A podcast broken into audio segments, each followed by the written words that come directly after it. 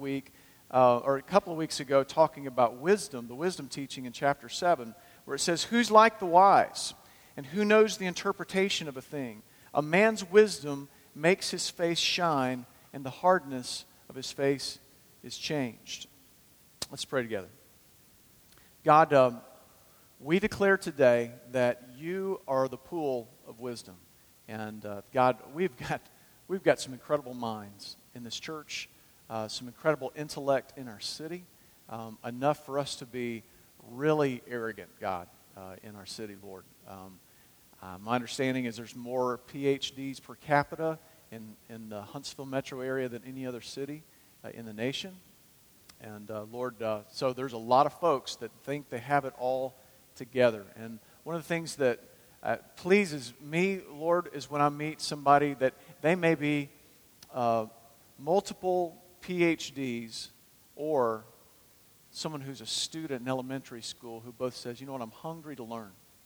I want to know more about God. I want to understand more about life. I don't want to be a selfish person. I want to be a giving person. People that they open themselves up for, for teaching and for training, Lord. And I pray that you would do that with us today. In fact, just take a moment right now and just in a prayer time, just posture yourself and just tell God that you're open for Him to do a revealing work and a transforming work in your life. Go ahead and do that right now.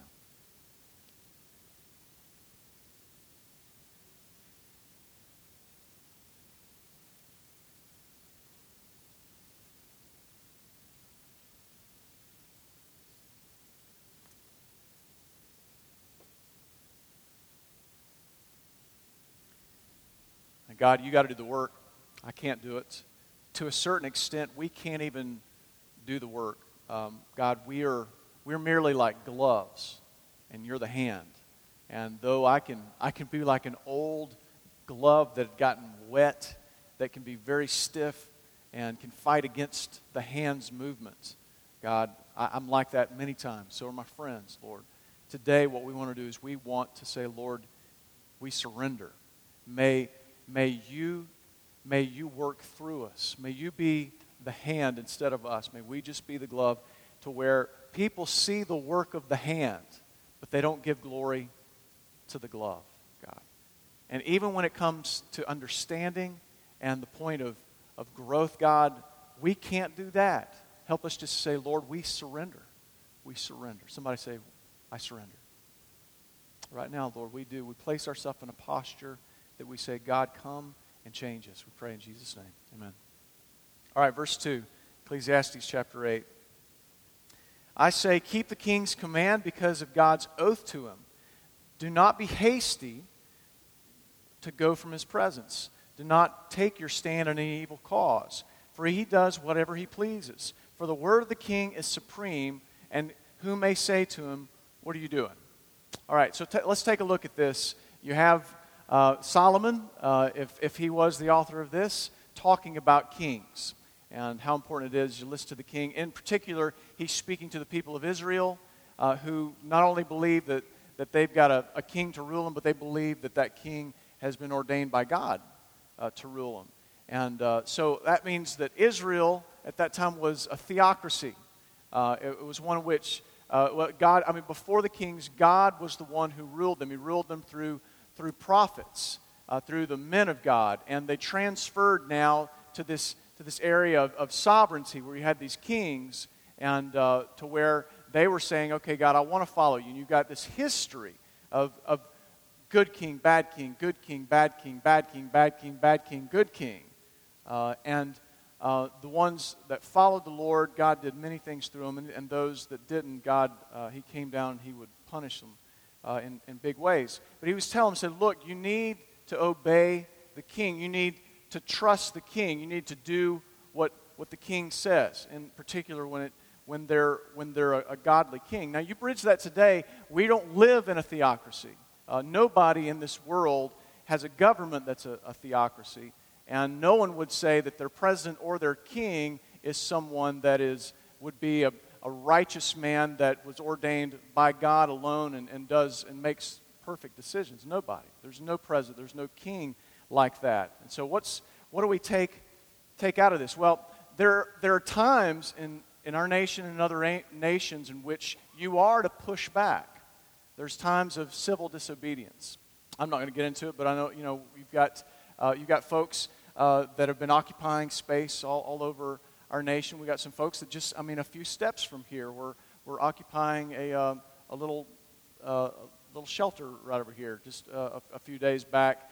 Uh, and um, to, to a big degree, the folks who, who've been in the Occupy movement, it's been a civil disobedience. And and some of you may say, man, I'm all for it. I'm all for what they stand for. Others may say, I have no idea what they stand for, neither, neither do they.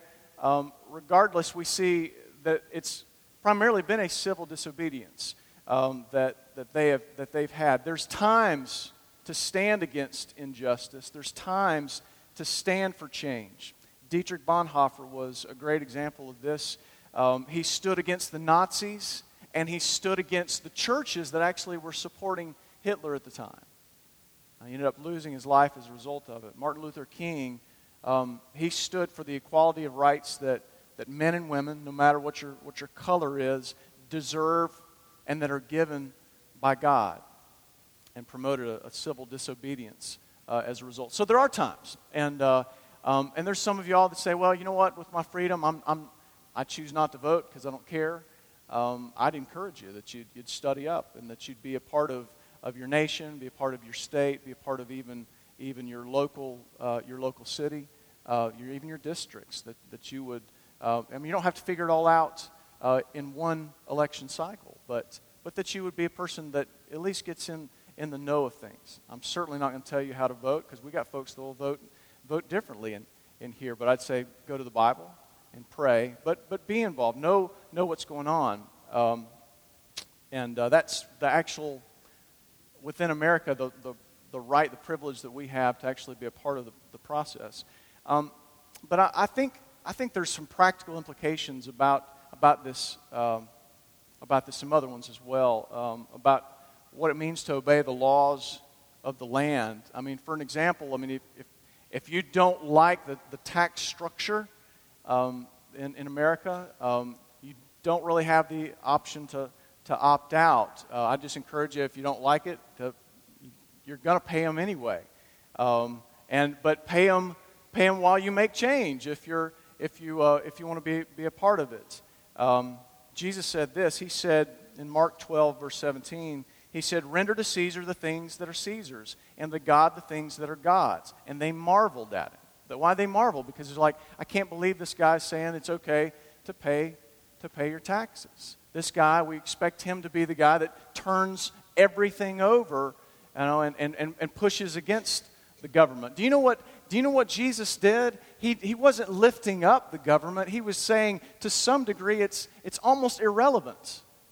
Just do, do what you need to do, but, but that's not the primary kingdom. The primary kingdom that you're in is in the kingdom of God. The primary president that you have is Jesus. The primary governor that you have is Jesus. The primary mayor that you have is Jesus. The primary principal of your school or chancellor of your university is, is Jesus. And so if you're obedient to him, you're, all that stuff's going to work itself out in the wake, uh, in its wake. Uh, you, some, some may say, I want, I want more entitlement programs.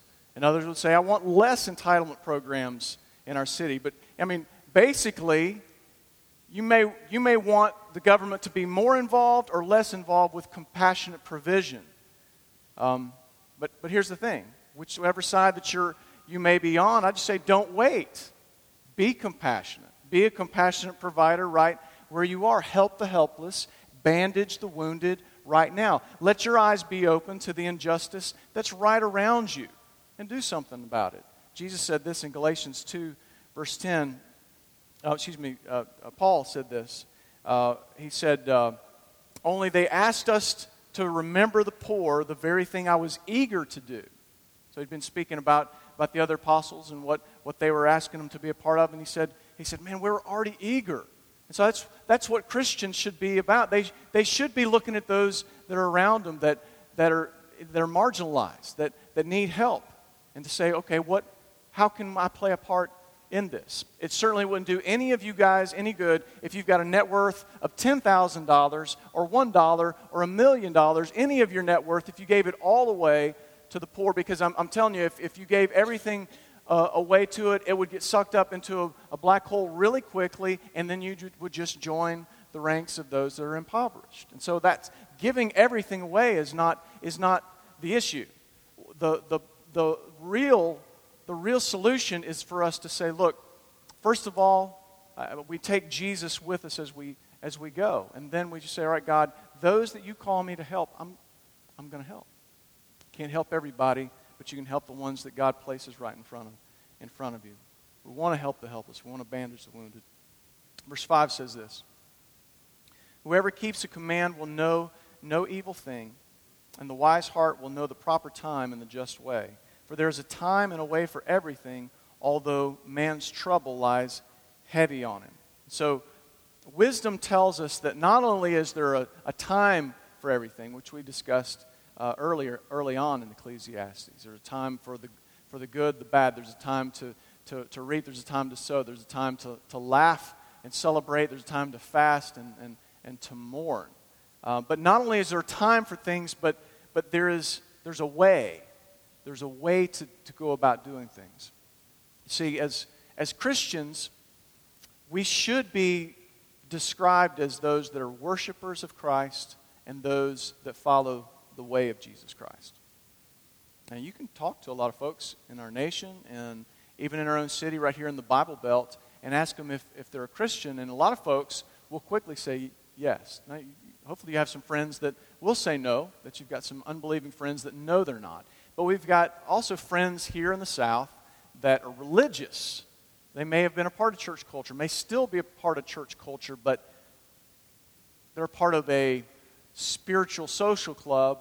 Um, they maybe seek certain morals or values, but they've never come face to face with Jesus said, I surrender. You're, you're God, I'm not. And whatever you say, yes, sir is, is what we want.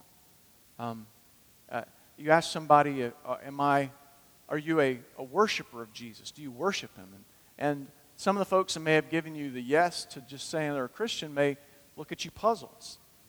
At least they might need to. Say, do I worship Jesus Christ? Do I really, do I really worship Jesus Christ? Am I a follower of his way and ways?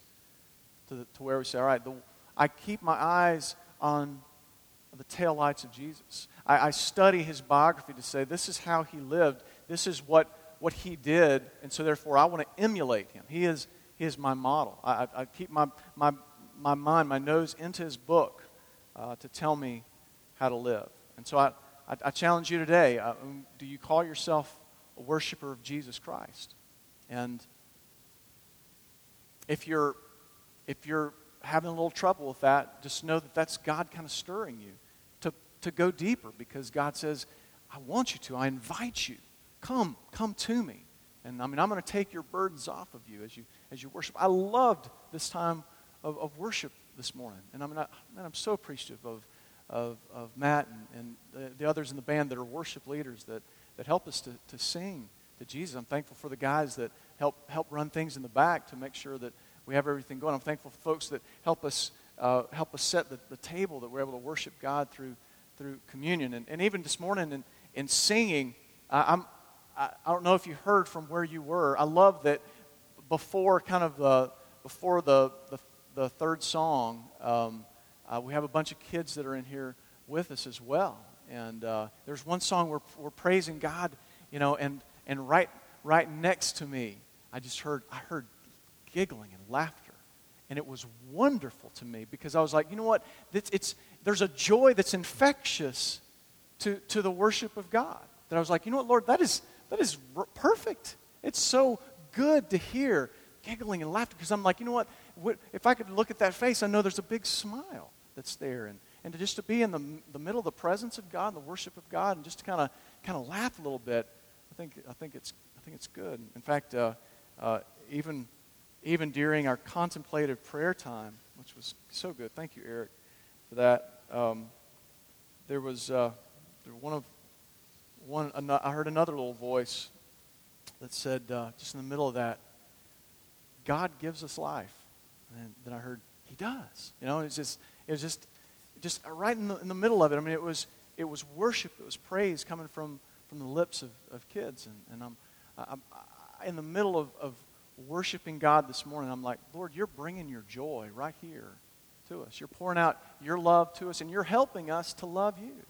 Could, could you feel it this morning? I mean, just, just a drawing that, that God did, did for us, and, and uh, just, just so grateful, so grateful for it. Um, verse 7 says this For he does not know what is to be, for who can tell him what it will be? How it will be. No man has power to retain the Spirit or power over the day of death. See, guys, we cannot, you can't avoid what you don't know.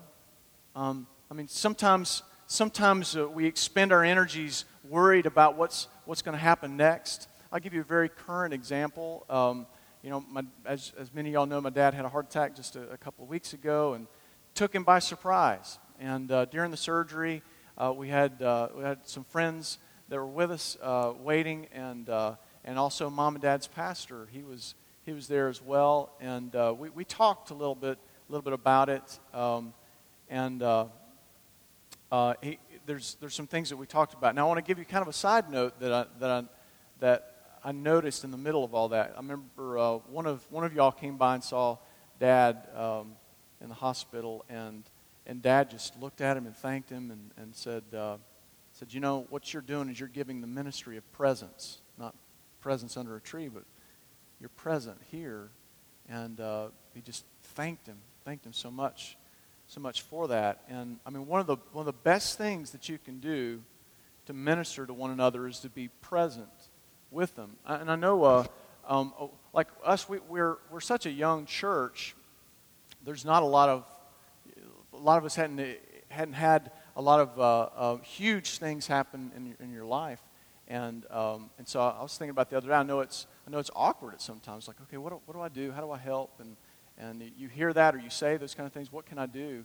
And, um, and, I was just thinking, I was like, let me, I, I need to give, give our church just a little bit of coaching that will break through the walls of awkwardness to where able to serve one another really well. And, and one of the simplest things you can do is calling somebody and then asking them if, if, if they need you, if, they can, if you can come by, um, come by and visit them. Uh, uh, the, the gift of, of yourself. And uh, I mean, a lot of times you feel, you feel torn between giving space to somebody and wanting to serve them. But, but here's what to do very practically um, that if somebody that's near you, you know, goes through a, a tough time, first of all, call them call them. And, and there's different ways we can contact them, but contact them. Ask them. Ask them if they would like for you to come for a visit. Okay? This is, this is very simple, but I'm telling you, this is going to help you. Ask them, would you like me to come by and visit you? And, and if you know that if you're only comfortable with a short visit, don't offer to come stay for a long time. And when you come, just come, pop in, see them, and, and, and then go. But if you're willing, if you're open to staying longer with, with this friend of yours, then ask them this next question Would you, would you rather I come for a short visit or stay with you for a while? Just ask them that question. Because if the timing's not good, they're just going to say, you know what, just pop in. Or even if, even if they don't, they'll, they'll say, don't, don't come at all, don't visit. Um, it, it won't be good. They will tell you what their need is, they'll tell you what they're comfortable with, and a lot of times, whether it's in a home or a hospital room, um, it's, it's going to be just a, a, short visit. But I, I know that's going to help, help some of you guys as, as things happen, as, as babies are born. I know we, we had another baby born just even the other day uh, within, within the family. And, and so just, just make, some, make calls as, as uh, you know folks and just say, what, what can I do? Can I come for a visit? And they'll tell you. They'll tell you. It's just real practical. Um, but now let me get back to, the, to that talk that I had with this pastor who was giving us the ministry of presence at that time. Um, we talked about the strange blessing about not knowing that this verse was talking about, of not knowing what's a, ahead of you. Um, I mean, talked about what if, what if dad had known that he was going to have that heart attack? Um, I mean, it, that kind of strange, uh, hypothetical situation because if you knew you're going to have a heart attack, you're going to do what you can to not have the heart attack, right? But let's just talk about in, in, in scenarios where something's going to happen, a car wreck's going to happen, you know, you know on this day. If you knew those things, what would it do if you really knew? Um, I mean, my, my, my, kids and I, we've been watching this uh, show on Netflix, recently called No Ordinary Family. I don't know if you guys have, have seen that. Just kind of a goofy family superhero uh, show, and one of them has the ability to read minds, so they know what's going on. And I'm like, you're watching this, and it's like, that is the most horrible gift in the world to know what people are actually thinking. And, uh, and it's like, uh, what if you really could know the future and things are going to happen? It would be horrible. You'd be such a depressed person to know, well, this guy's, this guy's going to break his arm tomorrow, and there's nothing I can do about this, and this person's going to die, and cancer's coming over here, and, and this is going to happen on, on my date. And what would it do? You'd be, you'd be a depressed person. You'd be worried. You'd be anxious, wouldn't you? Jesus talks about this. Matthew 6.34, he said, Therefore, do not be anxious about tomorrow, for tomorrow will be anxious for itself. Sufficient for the day is its own trouble.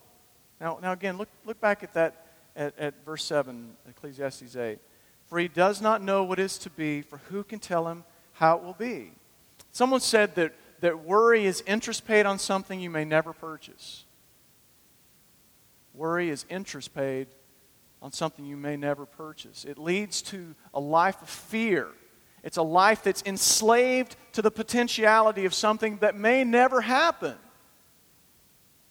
Now, is there something right now that you're worried about? Is there something that you're anxious about?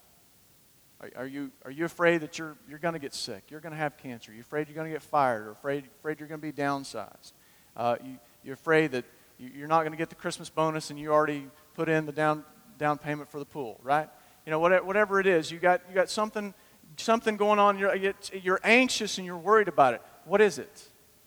What is that thing? Uh, you need to lay it at the, at the foot of the cross. Luke 12, verse 24, Jesus said this Consider the ravens. They neither sow nor reap, they have neither storehouse nor barn, and yet God feeds them. Of how much more value are you than the birds? And listen to this and which of you, by being anxious, can add a single hour to a span of life? And you know what the reality is? I mean, when you're a worried and anxious person, you're just like depleting the hours from your life. You're like stealing, and, and the persons that are closest to you, you're stealing from them too.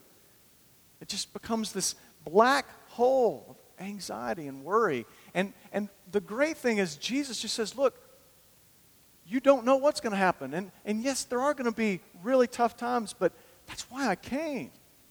I'm here.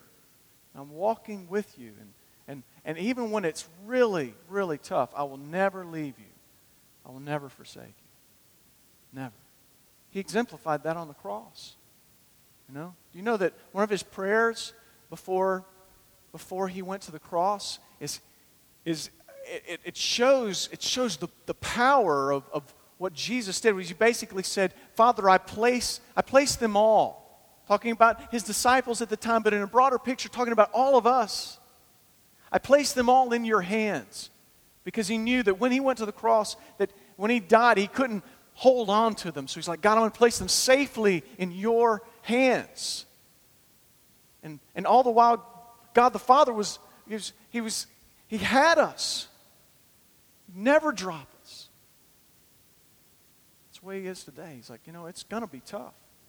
But God's saying that even in the toughness, I'm going to do some things. I'm going to do some things that bring hope even to others through, through your story. This takes us back to uh, verse 8.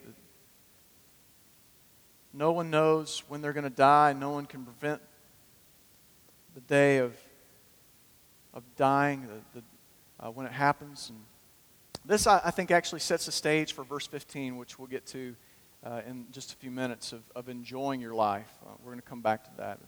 Um, second part of verse 8 says, There's no discharge from war, nor will wickedness deliver those who are given to it. All this I observed while applying my heart to all that is done under the sun. When man had power over man to his hurt, then I saw the wicked buried. They used to go in and out of the holy place and were praised in the city where they'd done such things. This is also vanity, because the sentence against an evil deed is not executed speedily. The heart of the children of man is fully set to do evil.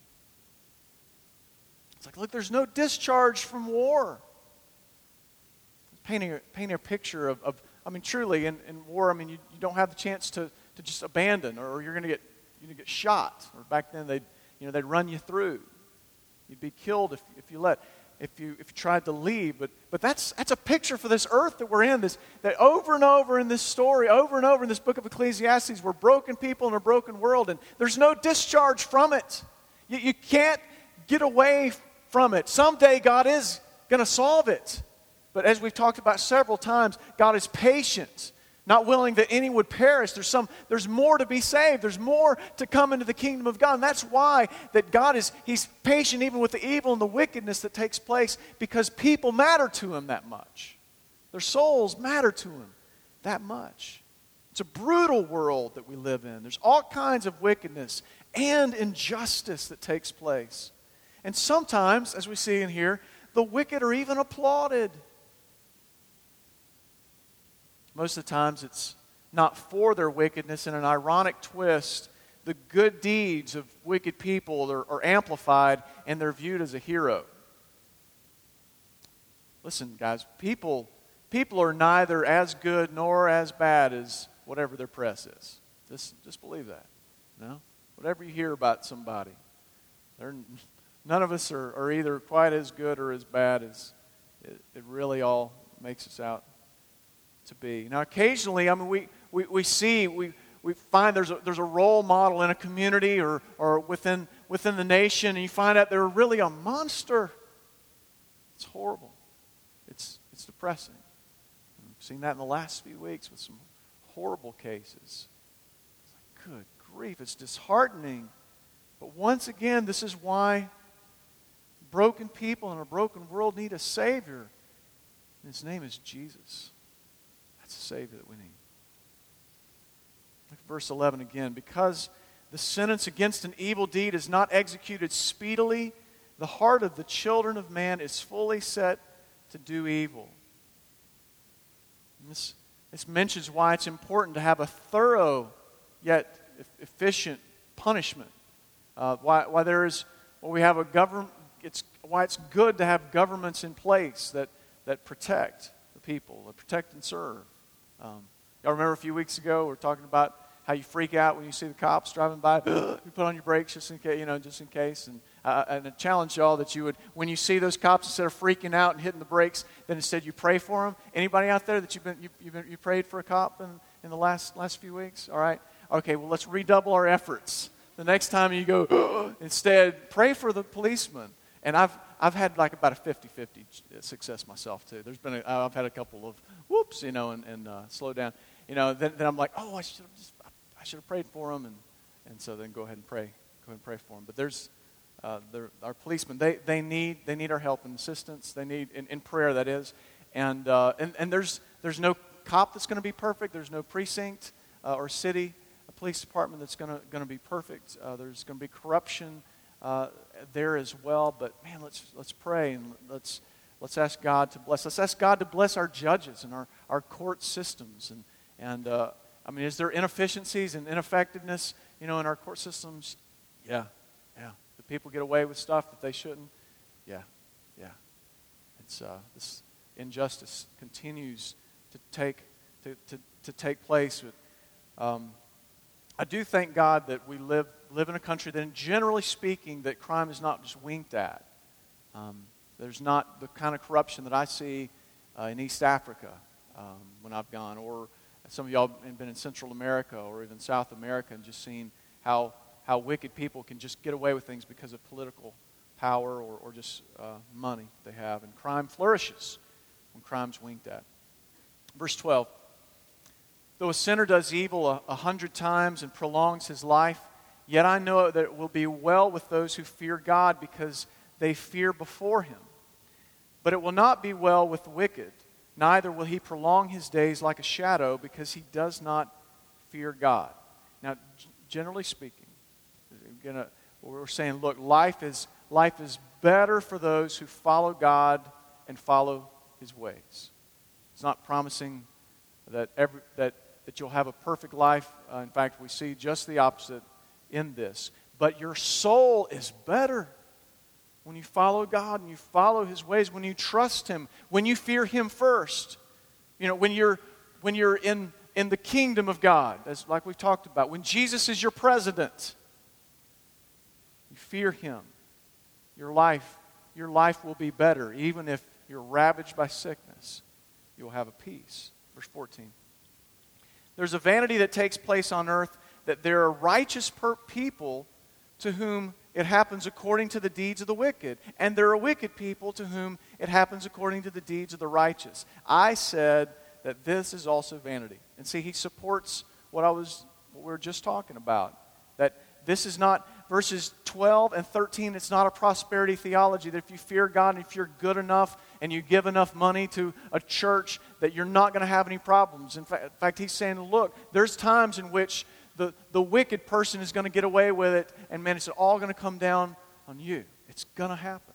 This life of injustice. And he says this is vanity. By the way, that, that term, as we keep coming to it, some, some of them is going to say meaningless. Uh, uh, someone's going to say vanity. And it, it, again, this is a reminder that verse is just saying, look, it's, it's a thing of, that's incomprehensible. It's something you can't, it's like a vapor. You can't wrap your, your mind around, you can't capture it to understand it. And that's what he's saying. He's like, look, I, I, can't, I can't understand why this happens and, and, and how it happens even at times, or why. But it happens nonetheless and drives us in. And I, I just throw this out to you guys. Look, you can count on justice from God, and thank God you can be grateful for the mercy from God, and, and you should pursue justice for others that are around you. But know this don't expect justice in all the areas of your life from this broken world. Sometimes you're going to have it. But sometimes injustice and the depravity of man is going to bite you. It's going to. How many of y'all you're like, man, I, I felt that. I felt it. It's happened in my life. So, with that cheery note, that's the honesty. It's the honesty. I mean, what don't you want to know? I mean, if, if something's real, don't you want to know? And then you can choose to stick your head in the sand if, if you want. But don't you really want to know what reality is? That's what, that's what this teacher, this, this preacher, what this philosophy professor is doing. Is say, look, this is the world. This is the broken world that you're in and what it's really like. But yet now he brings it, brings it back around to this, says verse 15. And I commend joy for man has nothing better under the sun but to eat and drink and be joyful. For this will go with him in his toil through the days of his life that God has given him under the sun. And, and some, some might take this and just say, There you go, man, I'm, I'm, I got my proof text for hedonism. I, I, I, can, I, can just, I can just write off that, man, grace is my ticket and my license, and I can do whatever I want eat, drink, party, rock and roll. I mean, it's, it's all there for me. Look, Jesus said it, right? Or Solomon said it, or somebody in the Bible said it. I can do whatever I want, right? No. See, throughout, throughout this book of Ecclesiastes, especially in the beginning and, and throughout the Bible, we see this dismantling of the hedonistic philosophy And again, if that's a new word or you don't remember, it's just pleasure for myself.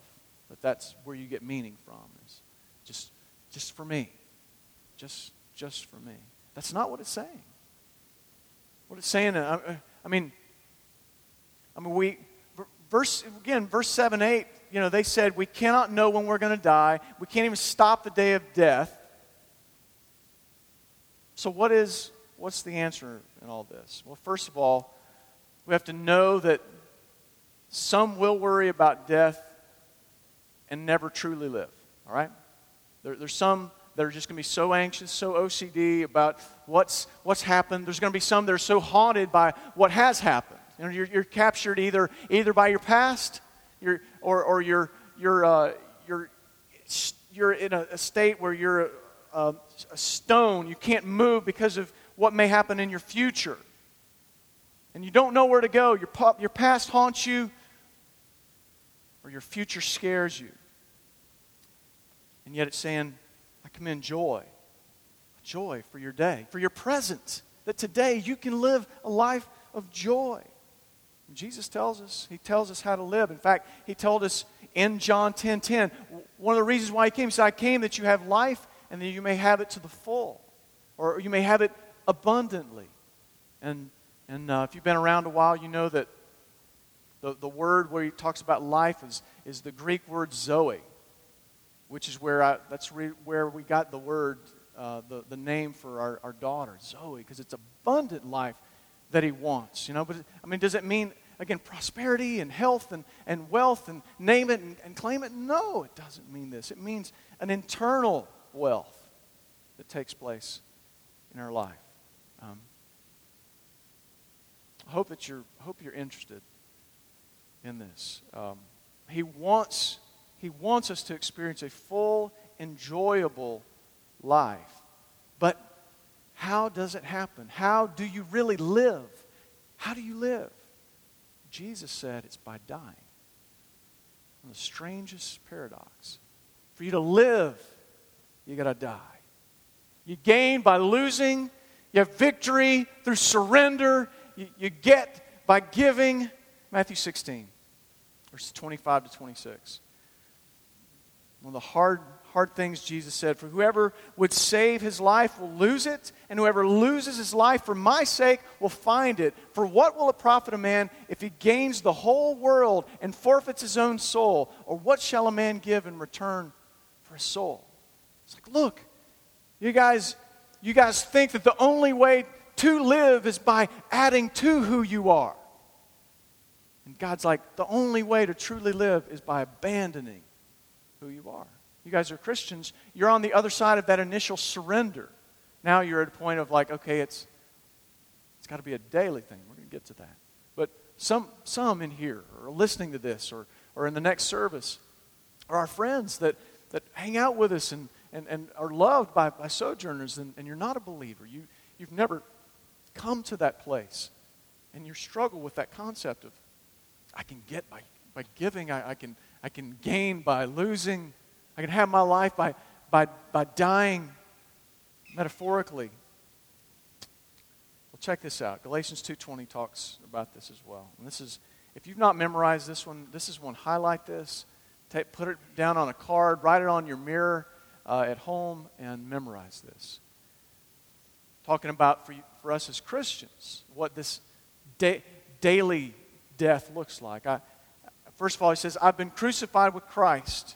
It's no longer I who live, but Christ who lives in me. And the life I now live in the flesh, I live by faith in the Son of God who loved me and gave himself for me. We're talking about the advent of love today and just a God who loves us. He loves us so much, he gave himself for us. And, and, and, and so in this verse, it, it, it harkens back to the, the point in which I, I was crucified I was crucified. I died. I, I, I gave up everything. I gave up all my rights.